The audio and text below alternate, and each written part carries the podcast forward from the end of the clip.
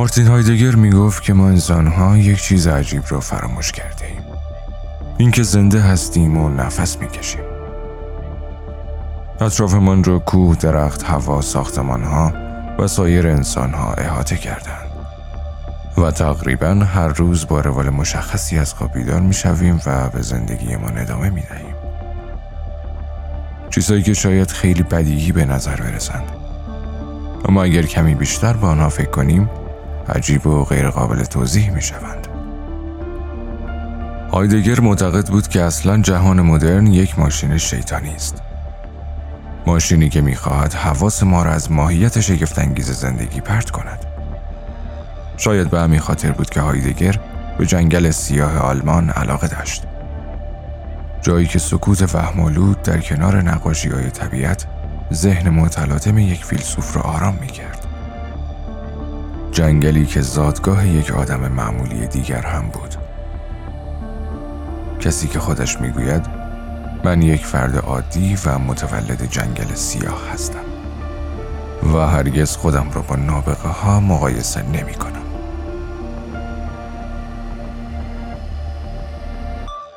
من یورگن کلوب هستم آقای معمولی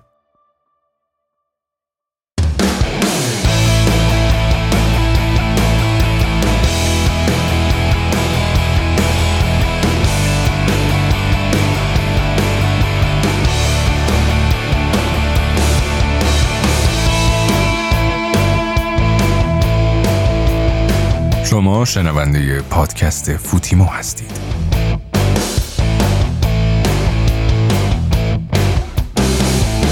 درود به همین دوستان و شنوندگان پادکست فوتیمو. من اردلان کازمی هستم و شما به اپیزود 13 هم از پادکست فوتیمو گوش می‌کنید. همونطور که متوجه شدید در این اپیزود روایتی داریم از یورگن کلوب سرمربی لیورپول که داره بعد از سه دهه قرمزها رو به قهرمانی در لیگ برتر انگلستان میرسونه. همچنین بررسی می‌کنیم که تصمیم جدید پریمیر لیگ برای فروش جداگانه حق stream مسابقاتش چه تأثیری در اکوسیستم محتوای فوتبال خواهد داشت. و البته خرده بحثایی داریم از لایپزیگ. تورین جنجال های مصدومیت بلند مدت ستارگان فوتبال قبل از یورو 2020 و شاید مهمتر از بقیه. گلزنی و رکورد شکنی کریستیانو رونالدو در هزارمین مسابقه رسمیش. با ما همراه باشید.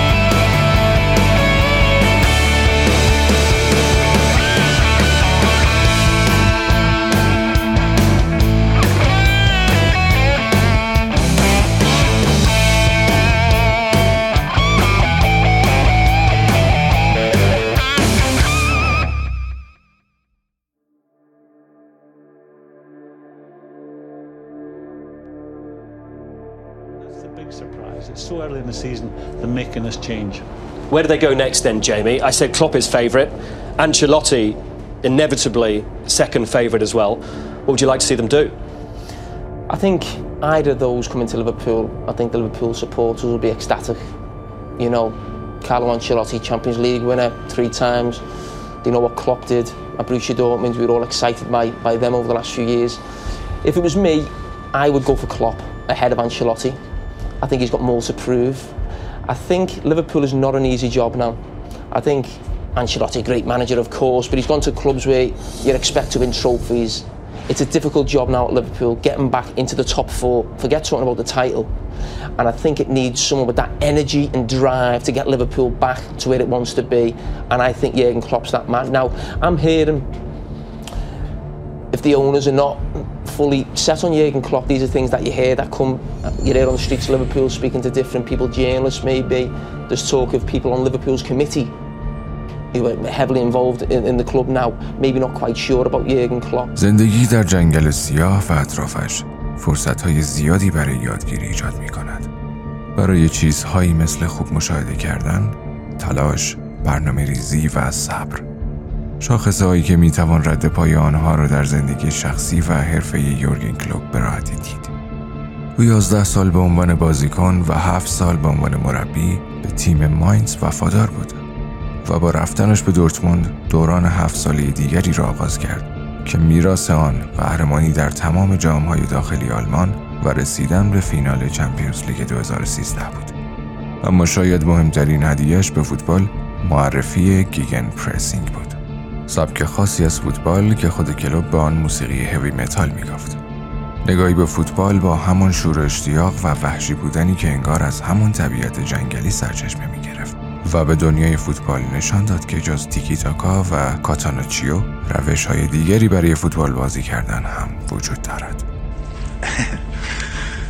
that limits my, my, my, my choices for making holiday, obviously, because wherever I go, people know me, and that's not too nice on holiday, to be honest. So, um, but um, I played I played together with two Iranian players. Maybe you know that. Din Mohammadi and Temurian uh, were my mates at Mainz. So I'm pretty experienced with Iranian players. Um, um, but apart from that, it's it's how I said, um, it makes me doesn't help me if I become more famous in other countries. For me, it's only important that that our club um, is successful, and um, I love the fact, and I saw after the Champions League final how many people in different countries. Iran, so Tehran probably involved, um, watched our games and, and were happy about the result. So that makes me really happy. That makes me really proud. Um, all the rest is nice. و حالا آقای معمولی در حال رسیدن به خاصترین دستاورد فوتبال در سه دهه اخیر.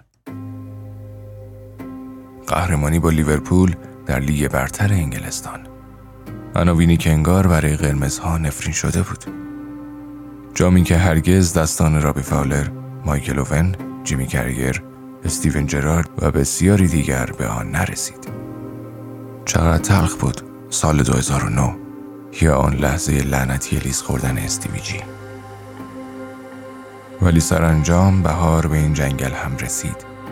بهار 2020 فصلی که شاید مهمترین برگ تاریخ لیورپول باشد.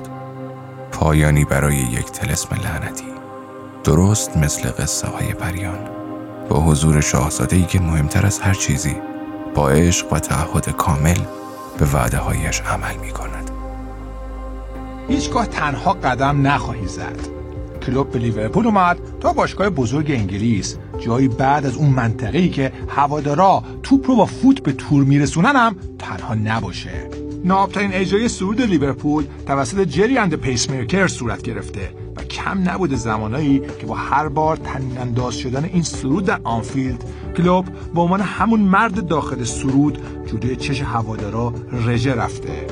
همون منجی خاص که باید در طوفان قدم بزنه در باد راه بره و بذارش تا رویاهای خود و تیمش طوفانی بشه. با همون امیدی که در قلبش داره.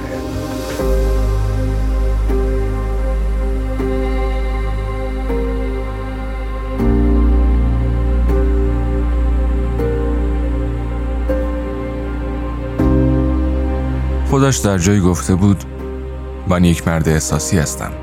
چیزی را که دوست داشته باشم با تمام وجود انجامش میدم. و شاید این کوتاهترین و شفافترین توصیف برای یورگن کلوب باشد. پول و شهرت باورهایش را عوض نکردند و سنگینی موفقیتهایش بر او فشاری ایجاد نمی‌کرد. باز هم بهترین جواب پیش خود کلوب است من فشار چندانی احساس نمی کنم من فقط یک فرصت می بینم و چه فرصتی بالاتر از ماندگار شدن در تاریخ به عنوان فردی که برای هوادارانش می جنگید و برایشان میراسی از بازی زیبا و قهرمانی ها به جای می گذاشت. میراسی به وسعت تاریخ و به عمق احساس طرفدارانی که هرگز او را فراموش نخواهند کرد.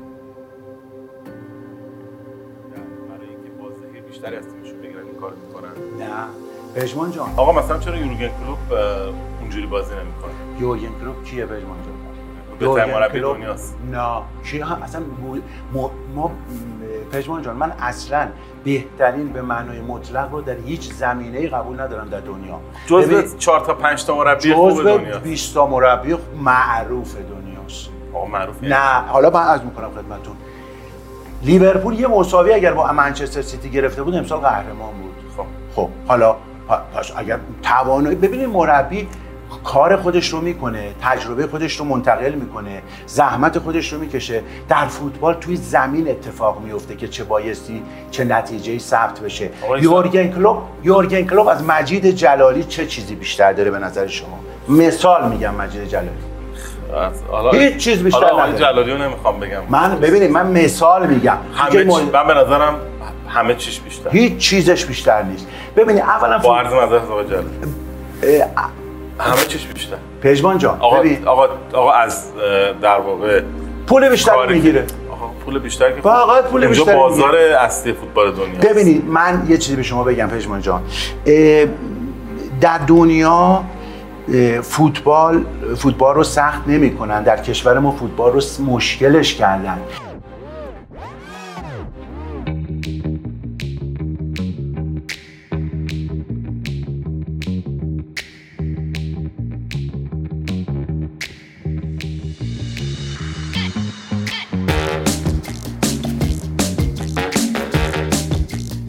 بله به استودیو فوتیمو برگشتیم. دوستان من در کنار من هستن روزبه و شهریار. بفرمایید. مرسی اردلان سلام می‌کنم به همه عزیزان که ما رو میشنون. شهریار راجع کلوب می‌خوایم حرف بزنیم. چه خبره؟ روز به سلام می‌کنم به تو اردلان و همه شنونده هامون. بله درباره کلوب می‌خوایم صحبت کنیم که حالا این فصل همونجور که می‌بینی یه عملکرد فوق العاده دارن و قهرمانیشون تو لیگ تقریبا مسجل به عنوان هوادار منچستر یونایتد واقعا یه اتفاق تلخی که این صحنه رو دارم شاهد میشم که احتمالاً جردن هندرسون آخر فصل جام لیگ برتر رو بالا سرش ببره. ولی خب عملکردشون واقعا قابل ستایشه و رکوردهای عجیب غریب جابجا کردن و شاید تا آخر فصل رکوردهای جدیدتری هم خلق کنن. به خاطر همین می‌خوایم در مورد کلوب صحبت بکنیم و حالا روایت هم که شنونده شنیدن و گفتیم چه کسی بهتر از بچه خود کانون هواداری لیورپول که الان احتمالاً خیلی خوشحالن و یه عملکرد فوق العاده در تیمشون می‌بینن. بچه من بهتون سلام می‌کنم. ممنون میشم خودتون و کانال لیورپول رو برای شنونده ما هم معرفی کنید. سلام عرض می‌کنم به شما و همه شنونده هاتون سعید هستم یه طرفدار لیورپول از 1999 خیلی خوشحالم که همراه شما هستم. اگه بخوام خیلی مختصر کانون رو هم معرفی بکنم برای شنونده های پادکست شما کانون رسمی هواداران لیورپول در ایران که سال 1386 تو خود باشگاه ثبت شد. حالا هواداران هر کدوم دوست داشته باشن می‌تونن برن توی سایت خود باشگاه. توی قسمت کانون های هواداری اگر کشور ایران رو پیدا بکنن اسم کانون هواداران هست. حالا یه سری گزارش در مورد ما هست یه سری عکس ازمون هست. و توی همه سوشال مدیاها با ات LFC پرشین می‌تونن ما رو پیدا بکنن. اخیرا حالا لیورپول که خدا رو خیلی روند رو به رشدی گرفته. تعداد این صفحات مجازی داره زیاد میشه ولی بازم تکرار می‌کنم. کانون هواداران رسمی که تحت نظر خود باشگاه در واقع داره فعالیت می‌کنه توی ایران at LFC پرشین هست که حالا توی توییتر هستیم توی اینستاگرام هستیم کانال تلگرام داریم. و خب وبسایتمون هم هست که هم LFC dot ir می‌تونن ازش استفاده بکنن هم لیورپول FC dot ir به نظر میاد اگه موجودات فضایی دخالت نکنن و یورگن کلوپ رو نبرن مریخ لیورپول بالاخره بعد از سه دهه قهرمانی لیگ برتر به دست میاره.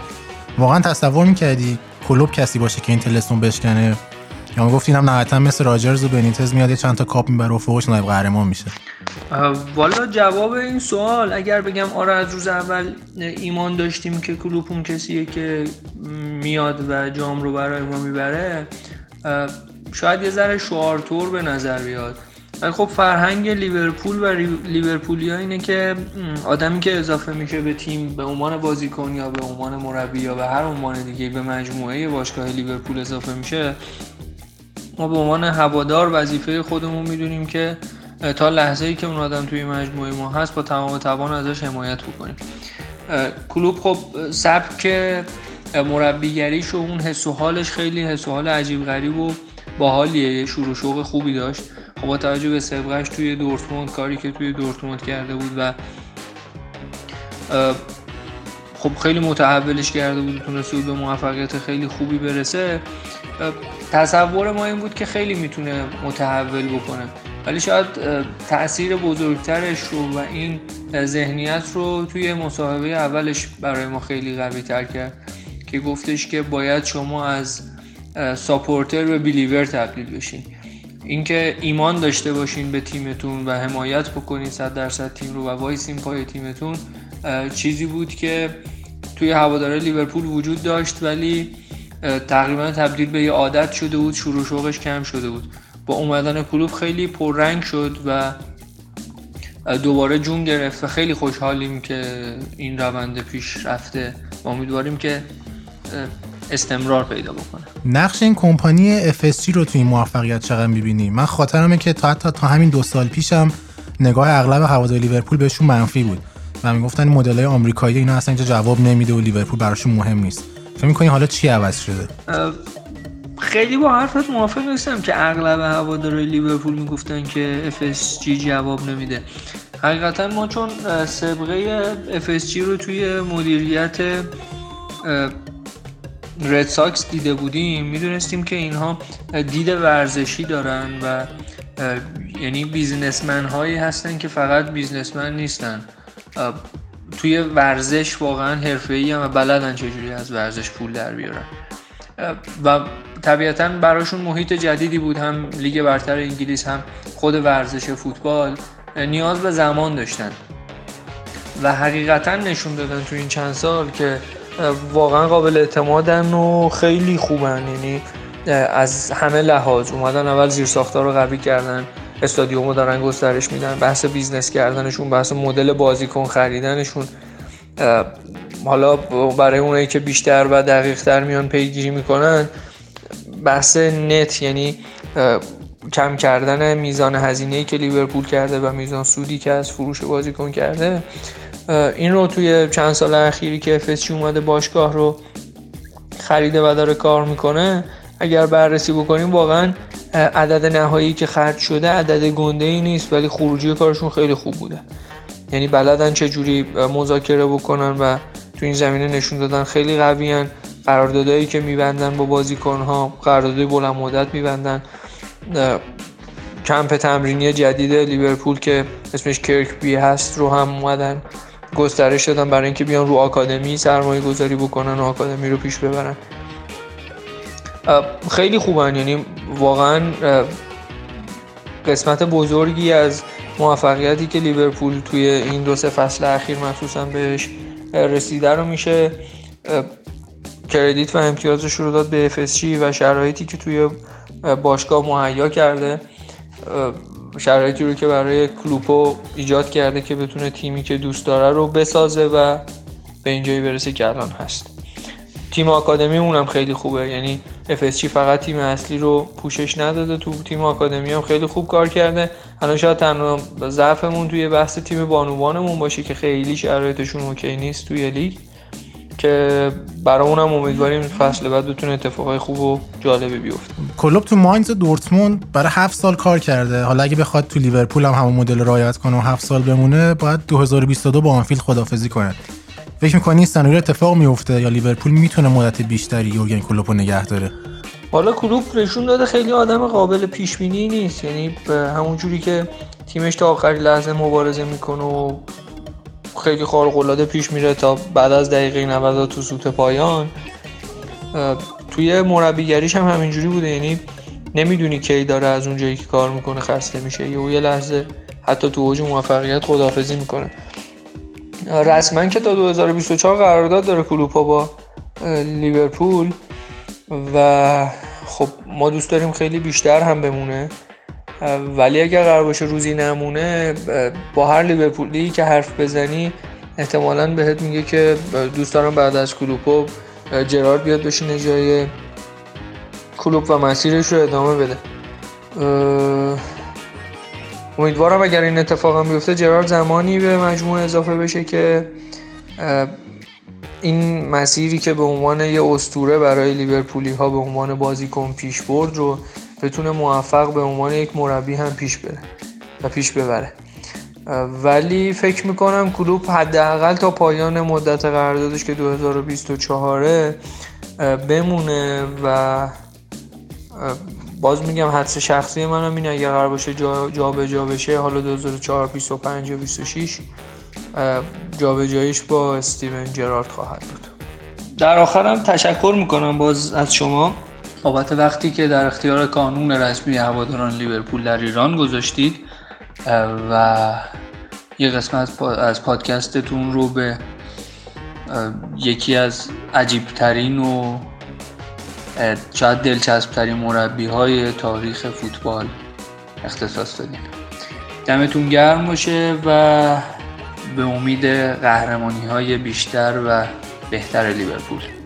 امیدوارم که امسال جام طلایی رو بگیریم. ممنون بچه ها بریم برای بخش بعدی.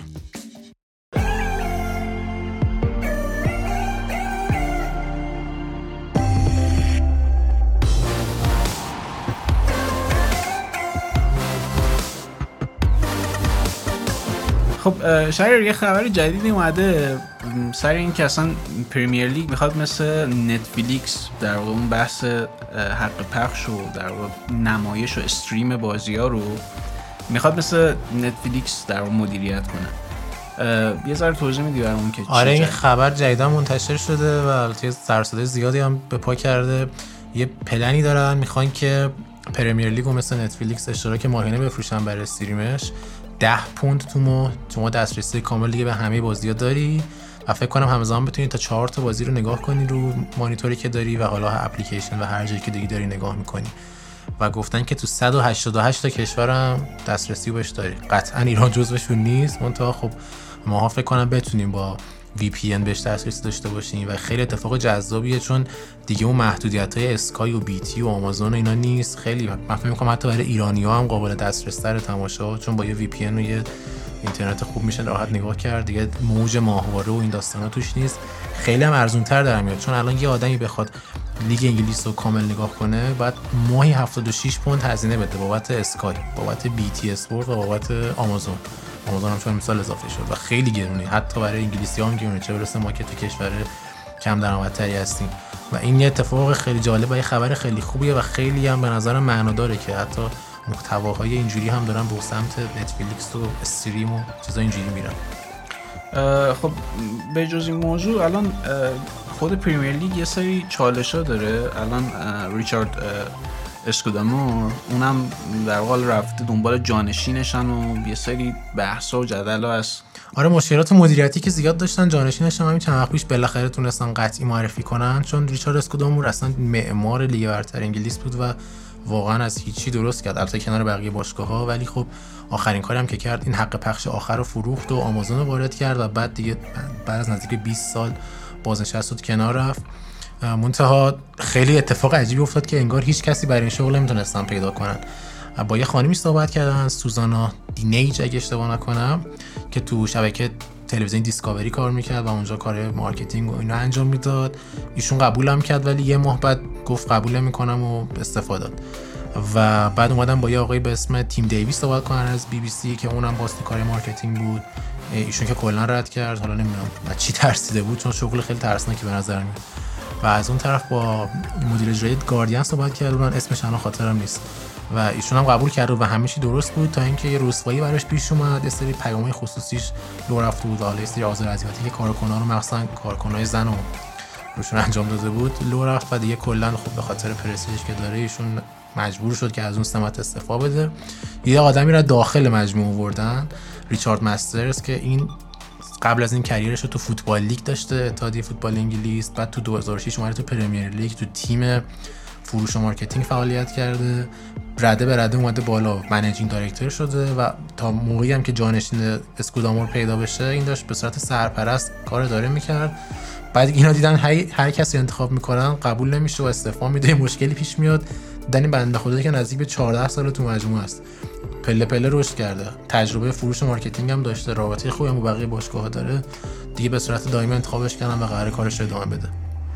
خب فکر کنم این خودش نشون میده که درستش چیه برای یه ساعت یه یه موضوعی که هست این چیزی که تو میگی یه ذره به نظر میاد که ابعاد در واقع فقط فوتبالی هم نداره دیگه. یعنی باشگاه هم فکر کنم تاثیر دارن و اصلا یه کمیته انتخاب نامزدی بود که رئیسش هم بروس باکه که مدیر چلسی هست و بقیه باشگاه هم تو کمیته نظر می‌دادن و می‌گفتن که کی باشه کی نباشه. چون در کسی که انتخاب میشه باید با این باشگاه رابطه نزدیک داشته باشه. مخصوصا Big Six چون الان یه gap ی هم ایجاد شده بین 6 تا تیم اصلی و بقیه 14 تا تیم. حالا هر کدوم اینا سهم خودش رو می‌خوان.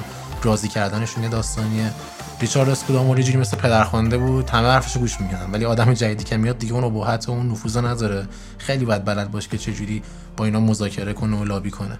خب شهریر الان به طور کلی این تغییراتی که داره اتفاق میفته با توجه به اینکه حالا همه اینا حق پخش تلویزیونی و نمی‌دونم اون بحث حالا نتفلیکس فیلم و سریال و غیره تو حوزه کانتنت و محتوا قرار می‌گیره. چی داره میشه؟ اینکه حالا ورود احتمالش هست که حالا چون می‌دونیم که الان اپل و در واقع دیزنی و آمازون ورود کردن به این قضیه محتوا آیا احتمالش هست پاشون به فوتبال هم باشه؟ آمازون که پاشو قشنگ باز کرد و کلا مچ بک های کریسمس رو خرید و یه تستی هم کرد ببینه شرایط چجوریه و خیلی هم همه راضی بودن. چون امکانات که بالاخره اپلیکیشن و سیستم کامپیوتری در اختیار قرار میدن خیلی برای مخاطب جذاب مخصوصا نسل ماها که با همین صفحه های موبایلی و اینا بزرگ شدیم تو اینستا کلیپ نگاه می‌کنیم مثلا اونجوری محتوا مصرف کردن برامون OK مشکلی نداریم. نمی‌خوام حالا همش الزاما تو تلویزیون باشه. و اصلا این نسل جوانتر و کسی که اینجوری نگاه می‌کنن اتفاقا خوششون اومده. data ها رو live می‌بینن ببینن چند تا بازی بتونن همزمان ببینن روی صفحه اینستا ببینن کلیپ رو بگیرن share کنن و خیلی interactive تره و خیلی جذابه و Apple Disney Samsung حتی و حالا آمازون اینا شرکت هایی که سرمایه گذاری سنگین رو محتوا کردن پلتفرماشون درست کردن و خب اون پلتفرما اگه مثل موجود زنده نگاهش کنی نیاز به تغذیه داره و چی تغذیهش می‌کنه؟ انواع اقسام محتواها. خب اونا نظر تجاری هم براشون جذاب پرمیر لیگ چون پربیننده ترین لیگ فوتبال دنیاست و از اون ور نظر تجاری خیلی فرصت جذابی داره و به شدت هم توش رقابتی و اتفاق جذابی میفته. خب ولی چرا در واقع بقیه لیگا همچین اتفاقی براشون نمیفته؟ موضوعی که الان خیلی هم سرش بحثه میگن که آقا مثلا چه یه تیم تو سریا به خاطر اینکه همین پول حق پخش رو نمی‌گیره در دوچار مشکل ولی یه تیم تو لیگ برتر تیم 15 هم مثلا جدول پول خوبی در میاره. حتی الان الان پرز مثلا در واقع سی او رئال اونم در واقع شاکی میگه که خب این بحث حق پخش خیلی یک سویه شده به نفع در واقع انگلیسی و به طور کلی تو دنیای فوتبال الان یه پول یک طرفه ای داره به لیگ برتر تجربه میشه.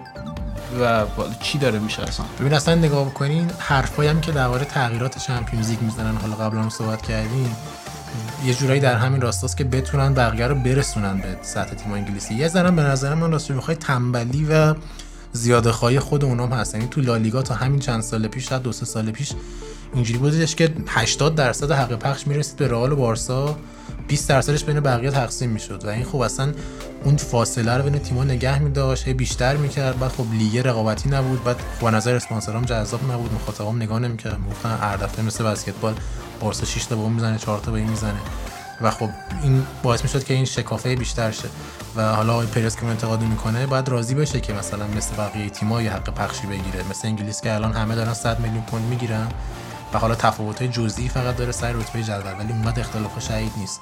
وقتی این تفاوت رو قبول نکنی خب اون شکاف پیش میاد و شرکت تجاری نمیاد. البته که داره تغییراتی به اون میپیونده. Serie A مخصوصا وقتی که رونالدو رفت خیلی هم برای جذابتر شده برای marketer ها و هم حق پخش جدیدی امضا کردن و یه ذره من نگاه می‌کردم عادلانه تر کردن تقسیمش رو.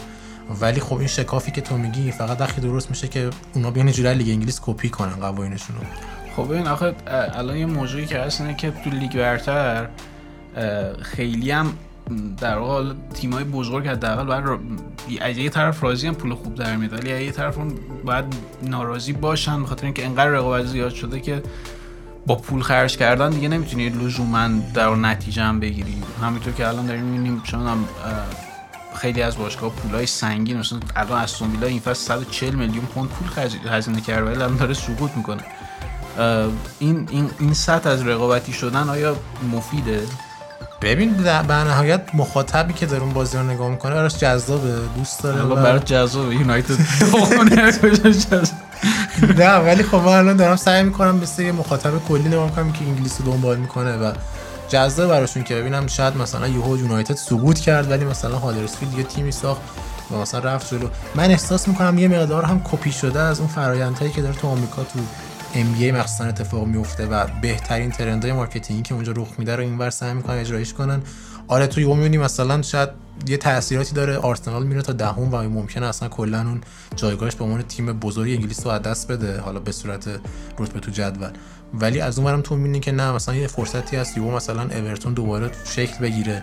یه تیم مثل آره، شفیلد بیاد. آخه من یه بحث سر این قضیه دارم اینه که تو وقتی شکاف طبقاتی تو لیگ خودت کم می‌کنی این یه اتفاقه. ولی وقتی نگاه می‌کنی به مابقی لیگایی که تو دنیا وجود داره مثلا چه می‌دونم فرانسه آلمان پرتغال هلند یه شکاف طبقاتی از این ورداری به وجود میاری که بین مثلا لیگ برتر و مثلا لیگ هلند یه اختلاف خیلی شدیدی از نظر مالی پیش میاد. حتی حالا با حالا سریا و لالیگا رو نمیگم چون حالا اونا یه قولایی در خودشون داره. حالا باز حتی بوندسلیگا و در واقع لیگ فرانسه هم باز حالا اونا تا یه حدی تیمایی داره که توان مالی بالایی دارن. ولی مابقی لیگا یه چی میگن مثل فقرا میشه طبقه کارگر میشن دیگه عملا اینجوری. آره تو دیگه هیچ وقت نمی‌بینی مثلا استوا بخارست بیاد لیگ قهرمانان ببره. ولی اونا می‌تونن خودشون رو تطبیق بدن به این که تو این شرایط جدید اونا در نهایت به اصطلاح میگن feeder club باشگاه تغذیه کننده میشن. مثلا یه استعدادی مثل دلیخت رو درست می‌کنه آجاکس 70 میلیون یورو میفروشه به یوونتوس و با اون پول سعی می‌کنه این چرخه ادامه بده ثروتمندتر شه استادیوم جدید بسازه و بره جلو. منتها آره اون side effect اون تاثیرش هست که اصلا هیچ وقت دیگه اون اتفاقای رمانتیک قدیمی ممکنه پیش نیاد اصلا. خب در نهایت پیش بینی چیه از همه اینا؟ که احتمالا ما یه روزی account Apple TV یا Disney Plus ی باید بخریم و رو اون Premier League رو راحت نگاه کنیم با کلی آمار و data و اینجور چیزا و اصلا تجربه تماشامون فرق می‌کنه با چیزی که الان روی تلویزیون مثلا روی سیانکی گزارش می‌کنه یا سرهنگ عربده می‌زنه. دیگه اون دوران فکر کنم خدا رو داره تموم میشه.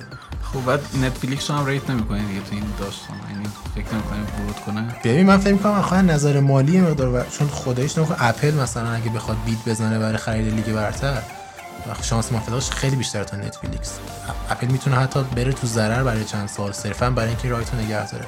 و این Netflix خب توان مالیش خیلی کمتره یعنی من فکر می‌کنم جنگی بین غولایی مثل آمازون و اپل و مثلا Disney ه Netflix یه ذره شرایطش واقعا سخت‌تره. نمیگم غیر ممکن ولی بعد تا چقدر می‌خوان ریسک کنن و چقدر پول دارن که بسوزونن اصلا. اوکی مرسی مرسی. ممنون.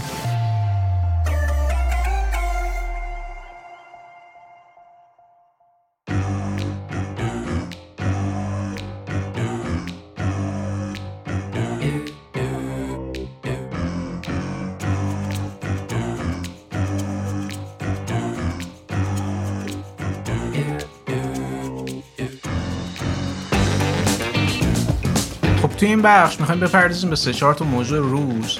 اولیش اینه که اصلا ماجرای این مسئولیت هایی که داره برای یه سری از بزرگ توی تیمای جدیدشون اتفاق میفته چیه؟ شهریار الان هازارد مرتب داره مصوم میشه. دمبله از اون موقعی که رفته بارسا تو این دو سه سال اخیر همش مصوم اخیرا حالا پوگبا هم به این جمع اضافه شده. ماجرای مسئولیت چیه؟ چجوری داستان؟ آره حالا من خودم این فصله که آخرش به تورنمنت ملی ختم میشه رو دوست دارم چون می‌دونم بازیکنام دارن تمام تلاششون رو می‌کنن یه کیفیت بیشتری ارائه بدن که برای تیم ملی انتخاب بشن. یورو هم خب معمولا از اون تورنمنت مهم مخصوصا برای بازیکن اروپایی ولی این فصل اتفاق عجیبی افتاده. حالا هازارد که خودت گفتی این تو 7 سالی که چلسی بود فقط 20 بازی رو دست داده بود به خاطر مصونیت الان تو یک سالی که تو رئال بوده 20 بازی رو دست داده و خیلی عجیبه مصونیته که مدام هم تکرار میشه. این دفعه مو چه پا مصدوم شده بود. یا دمبله و پوگبا که گفتی یا مثلا برای تیم ملی انگلیس که من خودم طرفدارشم مارکوس رشفورد و هری کین که احتمالا اگه خیلی خوب برسن شاید مثلا دو سه هفته قبل از یورو بتونن بیان بگردن به اون match fitness ی که دارن. و نمی‌دونم چه اتفاق عجیبی افتاده. یه ذره یه trend بدیه. حالا شاید هم خاطر سنگین تر شدن بازی هاست یا تقویم فشرده. نمی‌دونم. مثلا هیچ دلیل خاصی هم نمیشه براش کرد ولی عملا داره شاید یورو 2020 به تورنمنتی کم ستاره تبدیل می‌کنه. خب بعد شهری الان مقصر کیه؟ الان مقصر بازیکنان باشگاهان کیه الان مقصر؟ ببین خب وضعیت به وضعیت فرق می‌کنه. یعنی تو نگاه می‌کنی ببینید کریستیانو رونالدو تو 35 سالگی چرا اصلا مصدوم نمیشه؟ خیلی هم خوبه اصلا رکورد عجیب می‌زنه. ولی مثلا یکی مثل هازارد یا دمبله اصلا دمبله که اصلا سبک زندگی عجیبی داره. میشه شبا فورتنایت بازی می‌کنه. بعد یادش بندازن که تمرین داره صبح مثلا. و یا مثلا هازاردی که اونم با اضافه وزن شروع کرد فصلش رو تو رئال مادرید. و اینا خود بازیکن هم واقعا خیلی دخیل تو این قضیه. و بعضی کیسا هم باز مثلا باشگاه یا مربیه مثل بلایی که سر مارکوس رشفورد اومد با وجودی که مسئولیت داشت ولی بهش فشار آوردن باعث دادن و در نهایت دیگه برای طولانی مدت دور شد. یه خورده اینا کیس بای کیسه و یه مجموعه از همین چیزایی که گفتم دیگه سبک زندگی خود بازیکن و اصلا شاید مربی که شغلش رو در خطر می‌بینه می‌خواد به ستارهش فشار بیاره و یا باشگاهی که بالاخره هزینه کردن تقویم فشرده ولی در مجموع کل این پکیجی که جمع شده داره یه کاری می‌کنه که فوتبالیستا رو ما زمان زیادتری نبینیم یا مصونیتش شدیدتری براشون پیش بیاد. و فوتبال خیلی اینجوری بدتر می‌کنه. امیدوارم که حالا بشه یه تدابیر براش اندیشید اسکوادا بزرگترش یا کار اینجوری که این بازیکنای جذابی مثل هازارد مثل حتی همین دمبله و پوگبا اینا رو بتونیم بیشتر ببینیم و به عنوان هوادار فوتبال بیشتر لذت ببریم موافقم اوکی Some fairly devastating news for fans of Manchester United, maybe even more so fans of England, with the news that Rashford has got two to three months on the sidelines in front of him because of uh, aggravating his back injury. uh, double stress fracture Mm. against Wolves. That happened uh, as he was playing through the pain barrier anyway. He's also got a problem in his ankle. Mm-hmm. Assess what the picture looks like going forward towards the end of the season for club and country.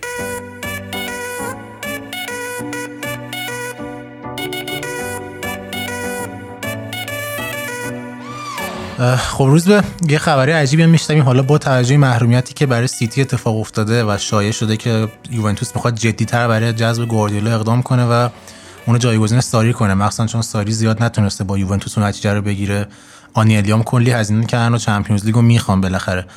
فکر می‌کنی این اتفاق میفته یا گواردیولا رو حالا حالا ها تو سری ها نمی‌بینیم والا راستش اولا که گواردیولا گارانتی Champions League نیست. یعنی حداقل توی این چهار پنج سال اخیر با بایرن سیتی اینجوری در واقع برمیاد که گواردیولا داشته باشی حتمی نیست Champions League بردنت. اما می‌خوام بگم که به نظر میاد که آنیلیا ها هم مثل هم مدلی که سیتی از قبل اومدن گواردیولا برنامه چیده بود داره همونجوری برنامه میچینه. ولی تیمشون اصلا شبیه تیم گواردیولا چون از سال یک سال قبل از این گواردیولا بیاد عملا خریدهایی می‌کردن. سیتی که خیلی به سبک گواردیولا می‌خورد. ولی من بعید می‌دونم یوونتوس با مثلا خدیرا و ماتیودی و اینا هافبکایی نیستن که گواردیولا بخواد. یا هیگواین مثلا اون آره ولی خب از اون طرف مثلا رمزی و ربیوت هم هستن دیگه. حالا و پیانیچ فکر می‌کنم کلیدی ترینش برای در واقع گواردیولا شاید پیانیچ باشه. به علاوه اینکه خب دلیخت وقتی می‌خری یعنی اینکه می‌خوای همچنان از خط دفاع بازی سازی کنی. ساندرو داری که در واقع یکی دیگه از نیازهای گواردیولا شاید یه در واقع دفاع راست نیاز داشته باشن. هافبک وسط دیگه ای اگه لازم باشه خب می‌خرن. و دیبالا هم داری که اصلا ممکنه تو سبک سیاه گواردیولا یه یه بازیکن دیگه ای تبدیل بشن خب نظر درباره رونالدو و کوادرات کاستا چیه؟ داگلاس کاستا که فکر نکنم دوتا زیاد به گواردیولا مثلا تصور رونالدو که گواردیولا خیلی بامزه است. راستش رونالدو انقدر بازیکن بزرگی و انقدر با مربیای متفاوتی کار کرده و موفق شده من بعید می‌دونم مثلا گواردیولا بگه نه اینو نمی‌خوام مثلا یه جور دیگه دلم بازی مگه اینکه حالا ماجرای لج و لجبازی چیزی ولی خیلی بعید می‌دونم. یعنی فکر کنم از این هم بازی می‌گیره. و رونالدو الان الان خیلی هم سبک بازیش داره تغییر می‌کنه. دیگه خیلی اونجوری استارت های بلند و اینا نمی‌زنه. یه ذره کلا داره رو ورده به سبک ترکیبی و بازی کردن. چون الان سبک ساری هم خب خیلی شبیه گواردیولا. یعنی حالا مون داستان ساری بال. اونم سعی می‌کنن که یه ذره حفظ توپ بیشتر و پاسای کوتاه و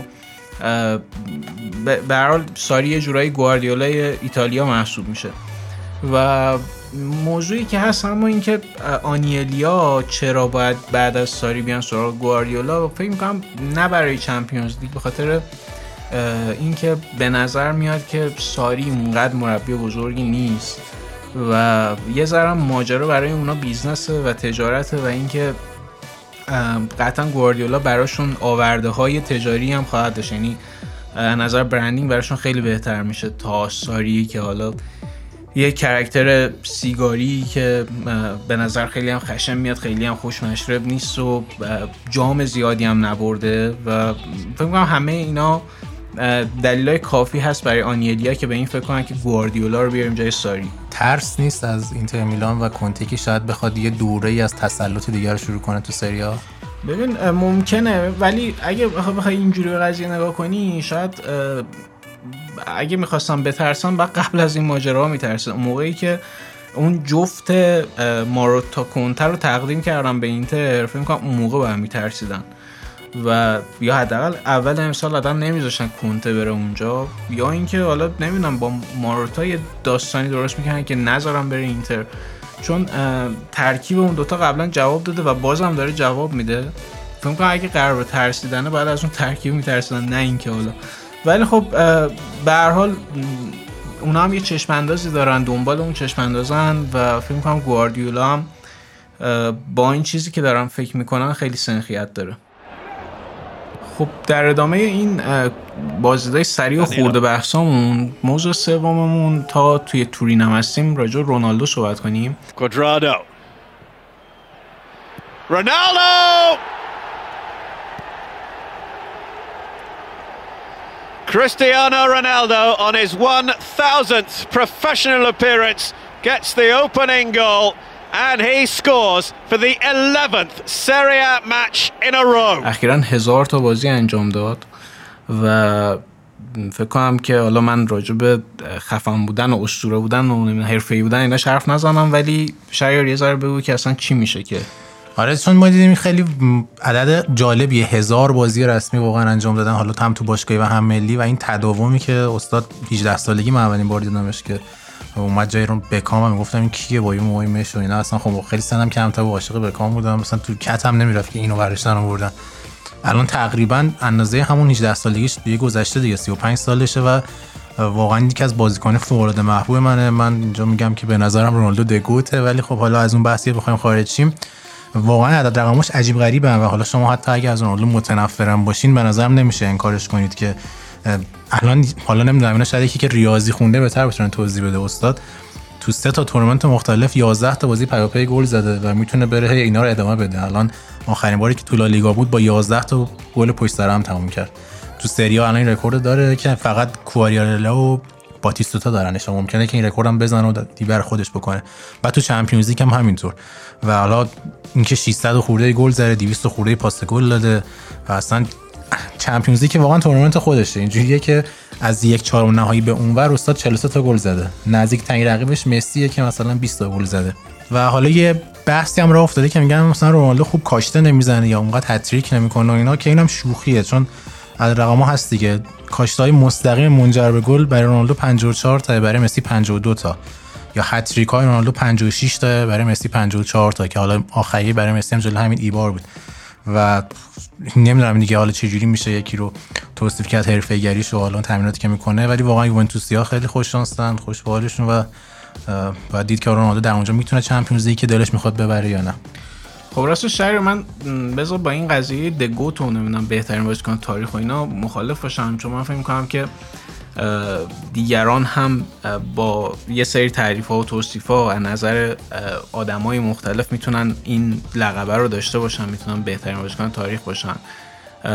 و شاید اصلا چه از یه طرف داره روم بپرسی بگه اصلا توتیه و مسی و رونالدو نیست.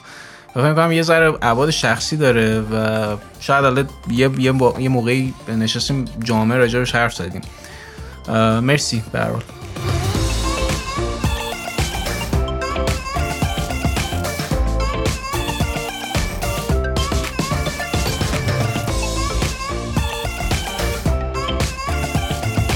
خب روزبه چهارمین و آخرین خورده بحثی که می‌خوایم بررسی کنیم برای خود من خیلی جالبه. درباره شخصیتی به اسم آقای ناگلزمن که همسن سال خودمون هم از تقریبا 32 سالشه و الان Champions League مربیگری می‌کنه. واقعا انگاری داره بازی کامپیوتری می‌کنه تو این سن و سال اونجا بودن و شکست دادن مورینیوی که به مربی tactician فوق العاده است و اونم تو زمین خود تاتنهام و حالا کاری که داره تو هوفنهایم کرد تو خود لایپزیگ کرد. کلا استاد چطور می‌بینی؟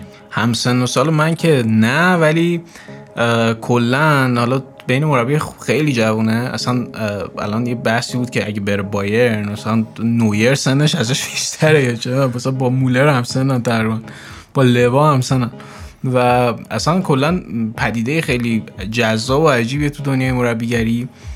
خیلی خیلی جذابتر از توخل به نظر من. چون توخل هم اولش اینجوری به نظر میاد ولی نتونست ادامه بده. به علاوه اینکه سبک بازیشو من حداقل در واقع ناگلزمن خیلی بهتر بیشتر در واقع میپسندم. یه نسخه ای از کلوب توش می‌بینم و فکر می‌کنم که در آینده هم اتفاق خیلی خوبی براش میفته خیلی هم هوشمندانه داره در داره انتخاب می‌کنه. لایپزیگ واسهش جای خیلی خوبی بود. الان دوباره توی لیگ قهرمانان همونطور که گفته داره خودشون نشون میده و گفتم که پیشنهاد رئال هم رد کرده چون فکر کرده که هنوز اونقدر آماده نیست که به نظرم این هم نشون میده که آدم خیلی پخته یه با اینکه سنش به نسبت بقیه مربی کمه. ولی فکر کنم یه ویژگی که داره حالا گفتم کلوب اینه که ویژگی مشترکشون به نظرم اینه که هر دو نمی‌دونم حالا چه معجزه‌ای می‌کنن ولی تیمشون رو خیلی خیلی خوب آماده بازی می‌کنن. یعنی از نظر فیزیکال و از نظر روانی تیمشون به شدت آماده است. از تیم رقیب همیشه آماده ترن یعنی فرض اگه بذاریم یه بازیکن تواناییش مثلا از صد داریم میشماریم به فرض میگم اگه که مثلا چه می‌دونم ورنر تواناییش 80 این داره ازش 75 تا 80 همیشه بازی می‌گیره. و اینو چجوری از نظر بدنی آماده می‌کنه چجوری از نظر روانی آمادهش می‌کنه؟ اینو نمی‌دونم ولی می‌دونم که تعداد مربیایی که همچین کاری می‌تونن بکنن خیلی خیلی کمه. و تو این بحث مصونیت هم اشاره کردیم بهش که خیلی بازیکن از دست میرن حالا به اون دلایل. ولی تیمای مثلا کلوب یا همین لایپزیگ اونقدر عنوان مصدومیت عجیب غریبی نداره. مخصوصا مصدومیت عضلانی که اینا حالا جالب پرس هم سنگین می‌کنن.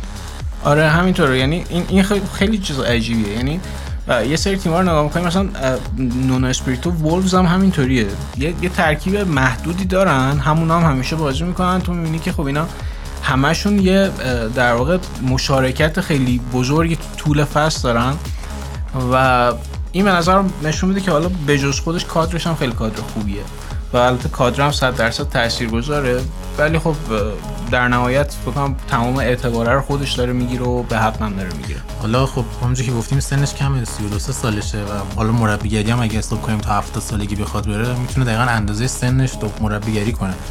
تا حالا جای بودی یا پیش بینی فکر می‌کنیم که در ادامه مثلا چه باشگاهی رو انتخاب می‌کنه یا به کدوم سمت میره؟ چون الان پروژه ردبول واقعا جذابه و یه خیال راحتی داره و خیلی هم همه چی براش فراهمه. ولی خب فکر نکنم بخواد بره همیشه اونجا بمونه یا تو آلمان حتی بمونه. مسیر career ش رو چجوری می‌بینی؟ راستش فکر می‌کنم که بعد از لایپزیگ دیگه فکر کنم آماده اینه که بره یه تیم بزرگ حالا اون تیم بزرگه امیدوارم بایرن مونیخ نباشه دیگه. خیلی رو اعصاب بایرن مونیخ هرچی خوب تو آلمان هست و هم یه ذره اون رقابتی بودن بوندسلیگا رو خراب کرد. ببین حالا سر این قضیه هم نظر متفاوته. یه یه بحث هم اینه که خود اون تیمای بوندسلیگا هم خیلی کاری نمی‌کنن که حالا یعنی خودشون هم تلاش نمی‌کنن. یعنی دورتموند رو تو می‌بینی بازیکن می‌سازه بعد این آب خوردن میفروشه اصلا مقاومتی هم نمی‌کنه. این تاثیر بایر نیست به نظر من. خودشون به نظرم جاه طلبیه رو ندارن نه نه اینکه تاثیر بایرن. ولی اینکه سر از بایرن در بیاره فکر می‌کنم که اگه که در یه صورت ممکنه الان بره بایرن اینکه بایرن خیلی بد نتیجه بگیره. یعنی توی مثلا یکی دو سال آینده خیلی بد نتیجه بگیره و این یه جورایی مثل یه قهرمان بره نجاتشون بده. ولی در غیر این صورت فکر می‌کنم که میره یه لیگ خارجی شاید در آینده یه ذره حالا دورتر مثلا 5 سال 10 سال دیگه برگرده آلمان دوباره و مثلا بره بایرن. فکر کنم آخرش یه بار بایرن رو میره. احتمالاً تیم ملی آلمان هم یه تجربه می‌کنه. ولی بین لیگای خارجی فکر می‌کنم اسپانیا و انگلیس احتمالاً جاهاییه که برش جذابتر باشه. به سبک فوتبالیش هم بیشتر شباهت داره. آره آره. فکر می‌کنم که مخصوصا این اگه بخواد این مدل فیزیکال رو ادامه بده شاید انگلیس براش جای جالبی باشه. و فکر می‌کنم که اگه همین روند رو ادامه بده دیگه خودش شخصا می‌تونه انتخاب کنه کدوم باشگاه و چرا. کاملا دست خودشه. درسته. و حالا من فقط این به عنوان نکته پایینی نظر شخصی میگم کلا نگاه بکنی مربی فوتبالی هم یه دوره پیکی دارن. 5 سال شاید حتی بعضیشون 10 سال خیلی کم داریم مثل سر فرگوسن که کلا تو پیک بود. ولی اینم برام جالب بدونم که چون سن خیلی کمی هم شروع کرده و اینجوری اوج گرفته تا کی می‌تونه تو همین اوج ادامه بده؟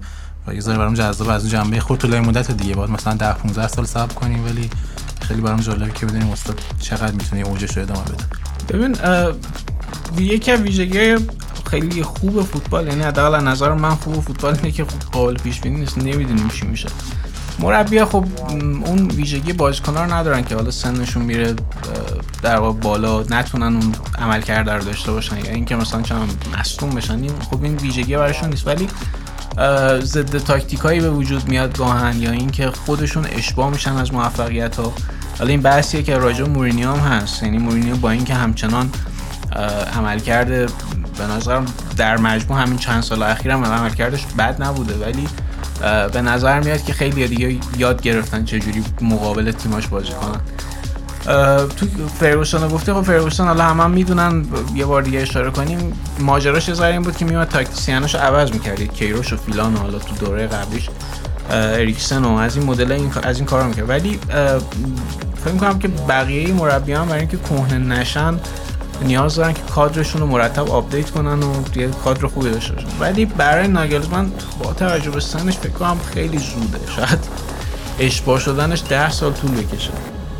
درسته. مرسی روزبه بریم برای بخش بعدی که یه سری حرفای جالب هم اونجا داریم براتون.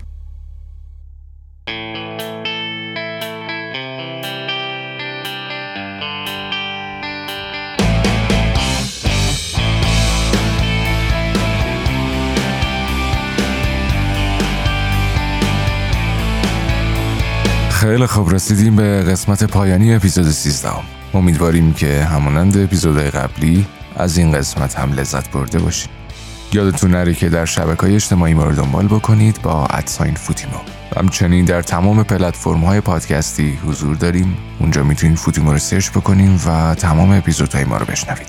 روزبه و شهریار همینجان. یکم می‌خوان صحبت کنن براتون در مورد کامنت هایی که برامون می‌ذارین و انتقاداتی که از ما شده. مرسی که مثل همیشه ما رو شنیدین. یه سری کامنت داشتیم در خصوص این که تعداد کلمه های انگلیسی استفاده شده توی بحثا یا از طرف من و شهریار اردلان زیاده یا اینکه یه شبهاتی هست از اینکه ما ادا در میاریم. یه سری صحبت این شکلی کامنت های این شکلی داشتیم. حالا فکر کنم بیشتر متوجه منه چون فکر کنم من بیشتر از بقیه از کلمه انگلیسی استفاده می‌کنم. ولی این یه پدیده زبانشناسیه. دلیلش هم اینه که استفاده بیش از حد یا تغذیه بیش از حد از محتوای انگلیسی یا محتوای زبان دوم تاثیر می‌ذاره روی زبان اول و استفاده ازشون بیشتر برای اینه که اون گفتمان روونتر اتفاق بیفته. در مجموع نظرتون بسیار بسیار محترم مهمه. هم من هم بچه ها سعی می‌کنیم که این تعداد کلمه انگلیسی رو یا حالا اون چیزی که لحجه به نظر میاد کم کنیم و بهبود بدیم. دمتون گرم. مرسی. مرسی روز به ما میگیم کامنت ها برامون مهمه. واقعا همینطوره و حالا فکر کنم توضیحی هم که الان شنیدید به یک دلیلش همین بود. و حالا یه نکته هم که من خودم می‌خوام کوتاه درباره این قضیه بگم اینه که فوتبال خودش کلا این پدیده وارداتیه و اکثر لغاتاش هم به زبان انگلیسی حالا زبان های دیگه هن. طبیعتا ماهایی که داریم فوتبال حرف می‌زنیم و می‌خونیم باید به سورس های انگلیسی مراجعه کنیم. و خود همین باعث میشه که خیلی کلمه انگلیسی ببینیم. مثلا شما تو فوتبال اکثر استعدادتون انگلیسیه کورنر و اوت و کلمه ها اینجوری و مجبور میشین گاهن اونا استفاده کنید حتی تو فیفا هم بازی می‌کنیم مثلا همه میگن کریر رو نمی‌دونم التیمیت نمیشه. یعنی سری کلمات استفاده نکرد و واقعا هم ادا نیست. هدف اینه که سریعتر منظور رسونده بشه. ولی هر جایی که احساس کنیم کلمه فارسی بیشتر کمک می‌کنه قاعدتا هم نگاه من هم نگاه اردلان روزه به اینه که ازش استفاده کنیم. صرفا جهت اینکه منظور راحتتر رسونده بشه و واقعا هیچ ادا و حرکت اینجوری واقعا نیستش. ممنون که ما رو گوش کردین. اردلان میکروفون برای تو. من که صحبتی ندارم. به من گفتن ادا در میاری و من قهرم الان کلا. ولی خب در این روزهایی که با یک پدیده ویروسی مواجه هستیم من فقط یک توصیه می‌تونم به دوستانمون و شنونده هامون بکنم. اونم اینه که ازتون خواهش می‌کنیم که اگر واقعا کار واجبی ندارید از خونه خارج نشید. تا مشکلی براتون به وجود نیاد. سعی کنید نکات اولیه بهداشتی رو رعایت بکنید و از فرستادن پیام های بدون منبع و خبرهایی که اصلا نمی‌دونیم منبعشون چی است برای همدیگه خودداری کنید. چون فقط استرس و نگرانی آدمای اطرافمون رو بالاتر می‌بریم. صدای ما رو از شهر خلوت میشنوید. اینجا تهران استدیوی فوتیمو. تا اپیزود بعدی خیلی زیاد مراقب خودتون باشید. فعلا.